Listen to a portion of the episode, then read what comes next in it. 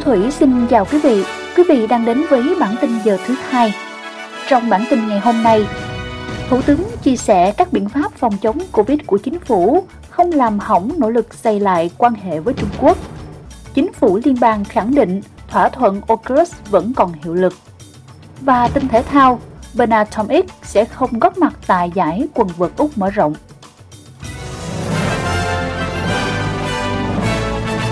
Thủ tướng Anthony Albanese phủ nhận việc chính phủ đưa ra xét nghiệm coronavirus bắt buộc đối với du khách đến từ Trung Quốc đang làm tổn hại đến nỗ lực vun đắp mối quan hệ tốt đẹp hơn với quốc gia đông dân nhất thế giới. Ông Albanese nói rằng sự chỉ trích chính phủ từ phe đối lập liên bang về vấn đề này là không chính xác. Ông nhấn mạnh rằng người Úc vào Trung Quốc cũng phải được kiểm tra. Ông nói rằng chính phủ đã xử lý vấn đề một cách thích hợp và giống như nhiều quốc gia khác đã làm.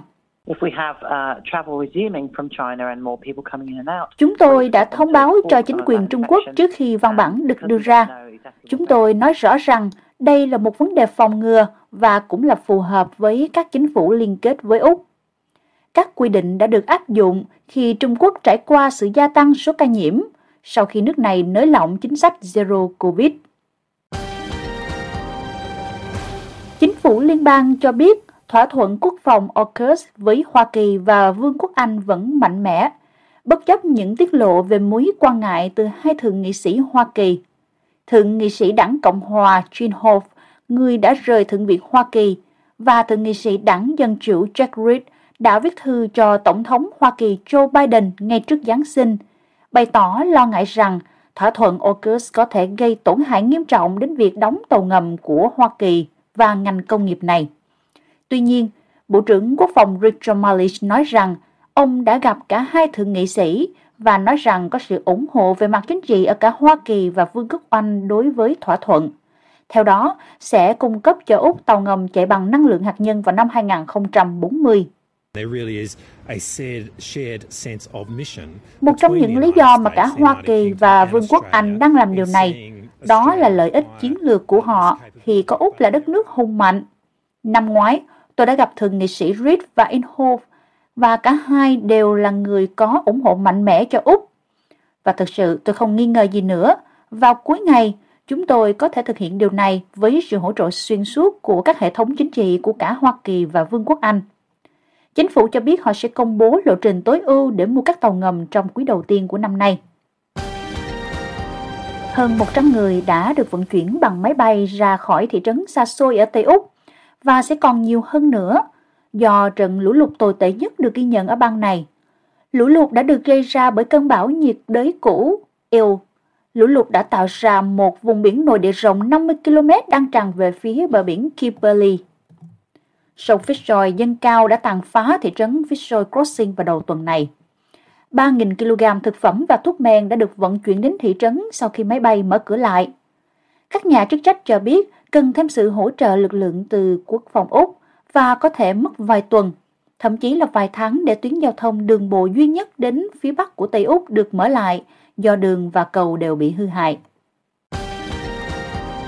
Mối đe dọa đánh bom rõ ràng đã buộc một chuyến bay của Jetstar phải hạ cánh khẩn cấp tại sân bay Chubu gần thành phố Nagoya, Nhật Bản. Đài truyền hình quốc gia Nhật Bản en hát ca đưa tin không có ai bị thương. Video do những người trên chuyến bay đăng tải trên mạng xã hội cho thấy các hành khách đứng trên đường băng sau khi thoát ra khỏi máy bay bằng máng thoát hiểm. Chuyến bay khởi hành tại sân bay Narita ở tỉnh Chiba và đang hướng đến Fukuoka. Tất cả các chuyến bay cất cánh và hạ cánh tại sân bay Chubu đã bị đình chỉ. Một cô bé ở độ tuổi thanh thiếu niên bị mất tích ngoài khơi bờ biển Victoria sau khi cậu và hai người khác gặp khó khăn khi lướt sóng. Các dịch vụ khẩn cấp đã được gọi đến bãi biển lướt sóng Gunamata trên bán đảo Mornington vào khoảng sáu giờ bốn mươi lăm chiều thứ Sáu ngày sáu tháng một. Họ đã giải cứu một người đàn ông và một cậu thiếu niên, nhưng không thể tìm thấy cậu bé còn lại. Hai người được giải cứu đã được đưa đến bệnh viện với những vết thương không nguy hiểm đến tính mạng.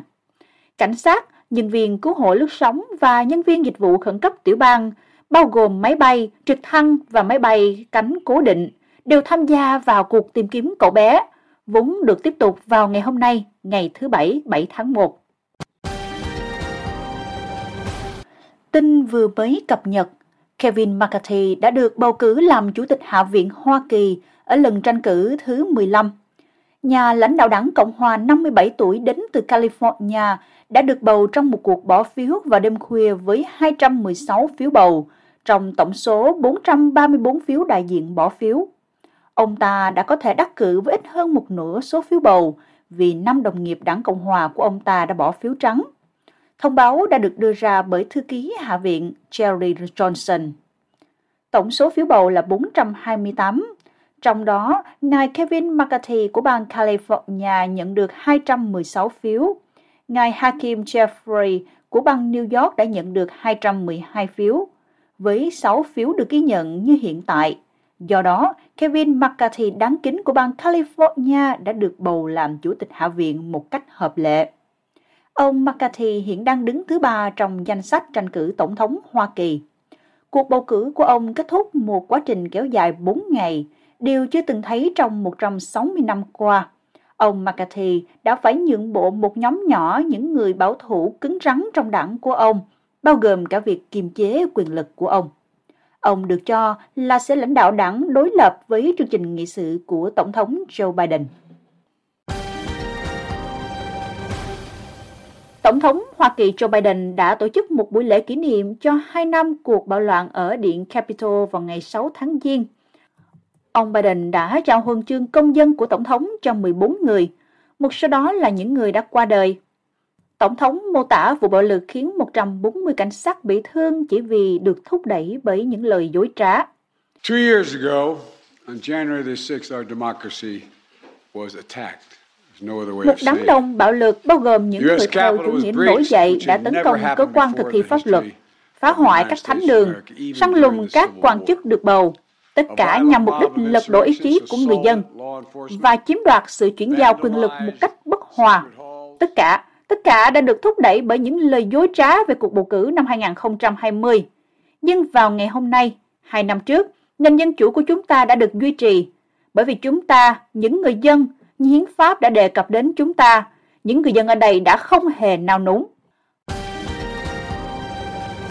Một quan chức hàng đầu của Taliban đang cáo buộc hoàng tử Harry giết thường dân vô tội, sau những bình luận mà anh ta đã đưa ra về việc giết hai mươi lăm chiến binh Taliban khi đang thực hiện nghĩa vụ quân sự ở Afghanistan.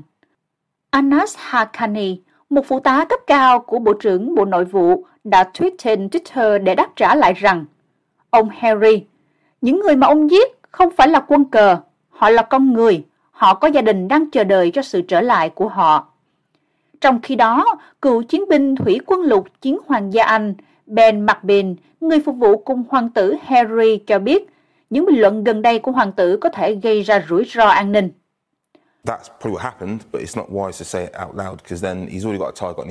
Đó có thể là những gì đã xảy ra, nhưng không hề khôn ngoan khi nói to về điều đó, bởi vì sau vụ việc đó có rất nhiều tranh luận trái chiều, nhiều hơn bất kỳ vấn đề nào khác. Và có lẽ bây giờ vấn đề đã lớn hơn một chút. Và vâng, có khả năng gây rủi ro bảo mật, an ninh cho bản thân hoàng tử, gia đình anh ấy. Đó là điều mà anh ấy cần phải cẩn trọng. Nhưng bây giờ anh ấy nói điều đó, và tại sao anh ấy nói điều đó, thì tôi không biết. Nhưng có lẽ anh ấy chỉ đang trả lời một câu hỏi nào đó được đưa ra, và đó là cách anh ấy giữ cho lương tâm của mình được trong sáng. Tin thể thao ở môn quần vợt. Bernard Tomic sẽ không góp mặt tại giải quần vợt Úc mở rộng lần đầu tiên kể từ năm hai không không bảy. Tay vợt ba mươi tuổi người Úc từng gây tranh cãi và từng được xếp hạng cao ở vị trí mười bảy thế giới. Hiện đang được xếp hạng bốn trăm sáu mươi hai thế giới. Thông tin được đưa ra cùng ngày khi tay vợt số một thế giới Carlos Alcaraz rút lui khỏi giải Úc mở rộng vì chấn thương. Chuyển qua tin Việt Nam. Việt Nam chi một phẩy chín tỷ đô la chống Covid mười chín năm hai không hai hai. vê kép hát o cảnh báo biến thể mới lây lan dịp Tết. Việt Nam đã chi gần bốn mươi lăm phẩy một nghìn tỷ đồng Việt Nam, tức một phẩy chín tỷ đô la Mỹ, từ ngân sách nhà nước cho công tác phòng chống và kiểm soát Covid mười chín trong năm hai không hai hai. Báo Nhân dân dẫn thông tin từ Bộ Y tế cho biết hôm năm tháng một. khoản chi ngân sách này thấp hơn đáng kể so với năm trước đó, hơn năm mươi mốt phẩy hai nghìn tỷ đồng, tương đương với gần hai phẩy hai tỷ đô la Mỹ.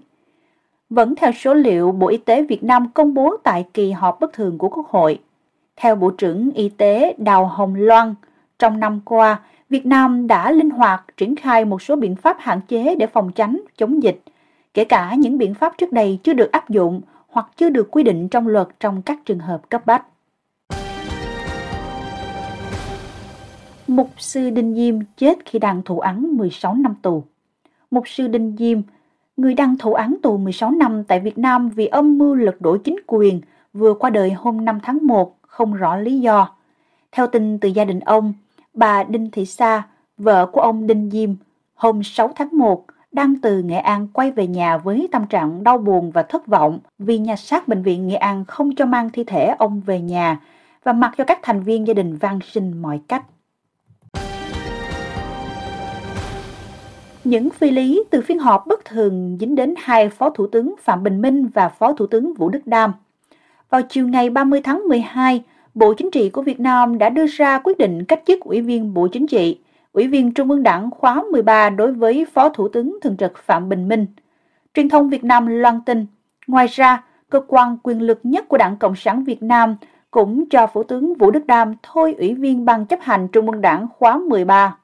Do không muốn cho người dân biết tất cả những đấu đá sau hậu trường, nên cho đến nay, nhiều người dân vẫn không hề biết tội của hai Phó Thủ tướng là gì, và nhiều người dân vẫn tỏ ra luyến tiếc cho sự ra đi của hai ông.